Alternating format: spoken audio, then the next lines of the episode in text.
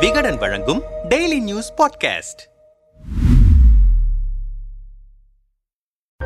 Ukraine போரில் தீவிரமாக ஈடுபட்டு வந்த ரஷ்யா உள்நாட்டு போரை எதிர்கொள்ளும் வகையில் அங்கு திடீர் பதற்றம் உருவானது. இதையொட்டி நடந்த பேச்சுவார்த்தையில் தற்போது அந்த பதற்றம் சற்றே தணிந்திருக்கிறது. ரஷ்ய அதிபர் புதினுக்கு எதிராக கிளம்பிய அந்த நாட்டின் தனியார் ராணுவ குழுவான வாக்னர் இருபத்தி நான்கு மணி நேரத்தில் தங்களது கிளர்ச்சியை நிறுத்திக் கொண்டது ஏன்? ரஷ்யாவின் முன்னாள் ராணுவ அதிகாரியான டிமிட்ரி உட்கினும் தற்போதைய வாக்னர் குழுவின் தலைவர் எவ்ஜெனி பிரிகோஜினும் இணைந்து இந்த வாக்னர் ராணுவ குழுவை உருவாக்கியதாக சொல்லப்படுகிறது. ஆயிரத்து தொள்ளாயிரத்தி தொன்னூறுகளின் பிற்பகுதியில் செச்சனியாவில் ரஷ்யா நடத்திய போரின் போது வாக்னர் குழு ரஷ்ய ராணுவத்திற்கு துணை நின்றதாக தெரிகிறது. இருந்தும் இரண்டாயிரத்தி பதினான்காம் ஆண்டு வரை ஒரு ரகசிய ராணுவ குழுவாகவே வாக்னர் இருந்து வந்தது. உக்ரைனின் கிரிமியா தீவை இரண்டாயிரத்தி பதினான்காம் ஆண்டு போரிட்டு தன்னோடு இணைத்துக் கொண்ட போது ரஷ்யாவுக்கு வாக்னர் குழு பெரிதும் உதவியிருக்கிறது. அந்த சமயத்தில்தான் வாக்னர் குழு பற்றிய செய்திகள் வெளியுலகுக்கு தெரிய தொடங்கின. தன்னை தனியார் ராணுவமாக அறிவித்துக் கொண்ட வாக்னர் குழு இரண்டாயிரத்தி இருபத்தி இரண்டாம் ஆண்டில் பி எம் சி வாக்னர் என்ற பெயரில் தனியார் நிறுவனமாக பதிவு செய்தது. செயின்ட் பீட்டர்ஸ்பர்க் நகரத்தில் தலைமையகத்தை திறந்தது. காசு வாங்கிக் கொண்டு மனித உயிர்களை பறிக்கும் இந்த வாக்னர் குழுவை விமர்சிப்பவர்கள் இதை கூலிப்படையாகவே பார்க்கின்றனர். ரஷ்யாவில் கூலிப்படைகள் சட்டவிரோதமாக கருதப்பட்டாலும் புதினின் நெருங்கிய வட்டாரத்திலிருந்து பிரிகோஜினின் வாக்னர் குழுவை அங்கீகரித்திருக்கிறது ரஷ்ய அரசு. உக்ரைனுக்கு எதிரான போரில் இந்த குழு கடந்த வாரம் வரை முக்கிய பங்காற்றியது.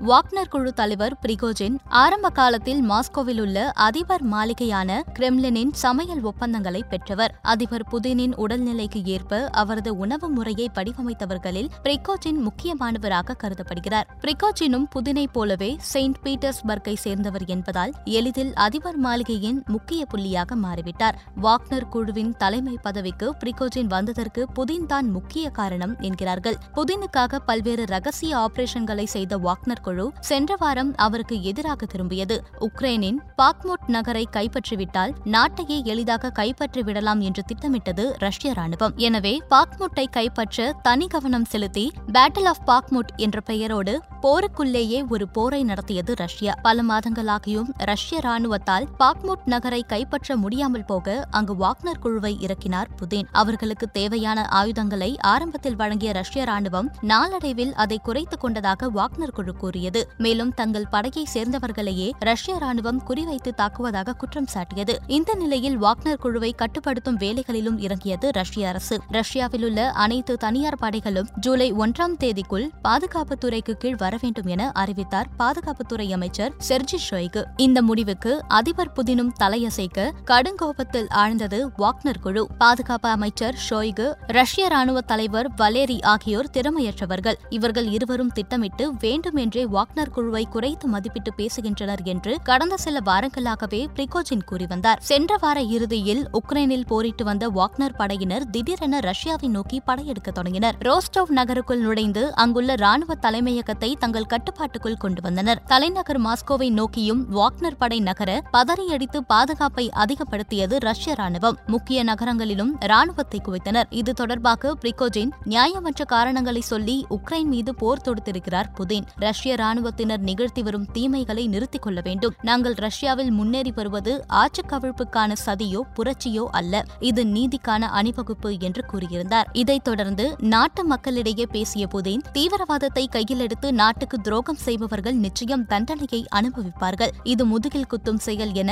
வாக்னர் குழுவின் படையெடுப்பை விமர்சித்தார். இந்த நிலையில் பெலாரஸ் அதிபர் அலெக்சாண்டர் லுகாஷென்கோ புதினின் அனுமதியுடன் பிரிகோஜினுடன் பேச்சுவார்த்தையில் ஈடுபட்டார். அதன் பிறகு அணிவகுப்பை நிறுத்துமாறு தனது படைகளுக்கு உத்தரவிட்டார் பிரிகோஜின். பேச்சுவார்த்தையின் அடிப்படையில் பிரிகோஜின் பெலாரஸுக்கு சென்று தஞ்சமடையவிருப்பதாகவும் அவர் மீதான வழக்குகளை ரஷ்யா கைவிடுவதாக ஒப்புக்கொண்டதாகவும் தகவல் வெளியாகியிருக்கிறது. இனிமேல் வாக்னர் படையினர் ரஷ்ய ராணுவத்தில் சேர்க்கப்படலாம் எனவும் எதிர்பார்க்கப்படுகிறது. இதற்கிடையில் ரஷ்ய உளவுத்துறை அதிகாரிகள் வாக்னர் குழுவின் முக்கிய தலைவர்களின் குடும்பத்துக்கு எதிராக மிரட்டல்கள் விடுத்ததுதான் பிரிகோஜின் தனது படைகளை பின்வாங்கியதற்கு முக்கிய காரணம் என்று சில சர்வதேச ஊடகங்கள் செய்தி வெளியிட்டிருக்கின்றன. புதின் அதிபரான பிறகு சொந்த நாட்டுக்குள் எதிர்கொள்ளும் மிகப்பெரிய சவால் இதுதான். வாக்னர் குழுவுடன் போடப்பட்ட ஒப்பந்தம் காரணமாக அந்த குழுவின் தலைவர் பிரிகோஜின் மீது நடவடிக்கை எடுக்க முடியாத சூழல் உள்ளது. எனவே புதினுக்கு எதிராக நின்றவர் மீது நடவடிக்கை எடுக்காதது உலக அரங்கில் அவர் இமேஜை குறைத்து காட்டியிருக்கிறது. உள்நாட்டிலேயே புதினுக்கு எதிராக கிளம்பிய கிளர்ச்சி உடனடியாக தணிக்கப்பட்டிருந்தாலும் உலக அரங்கில் அவரது செல்வாக்கை இந்த சம்பவம் நிச்சயம் சற்று குறைத்திருக்கிறது என்கிறார்கள் சர்வதேச அரசியல் பார்வையாளர்கள்.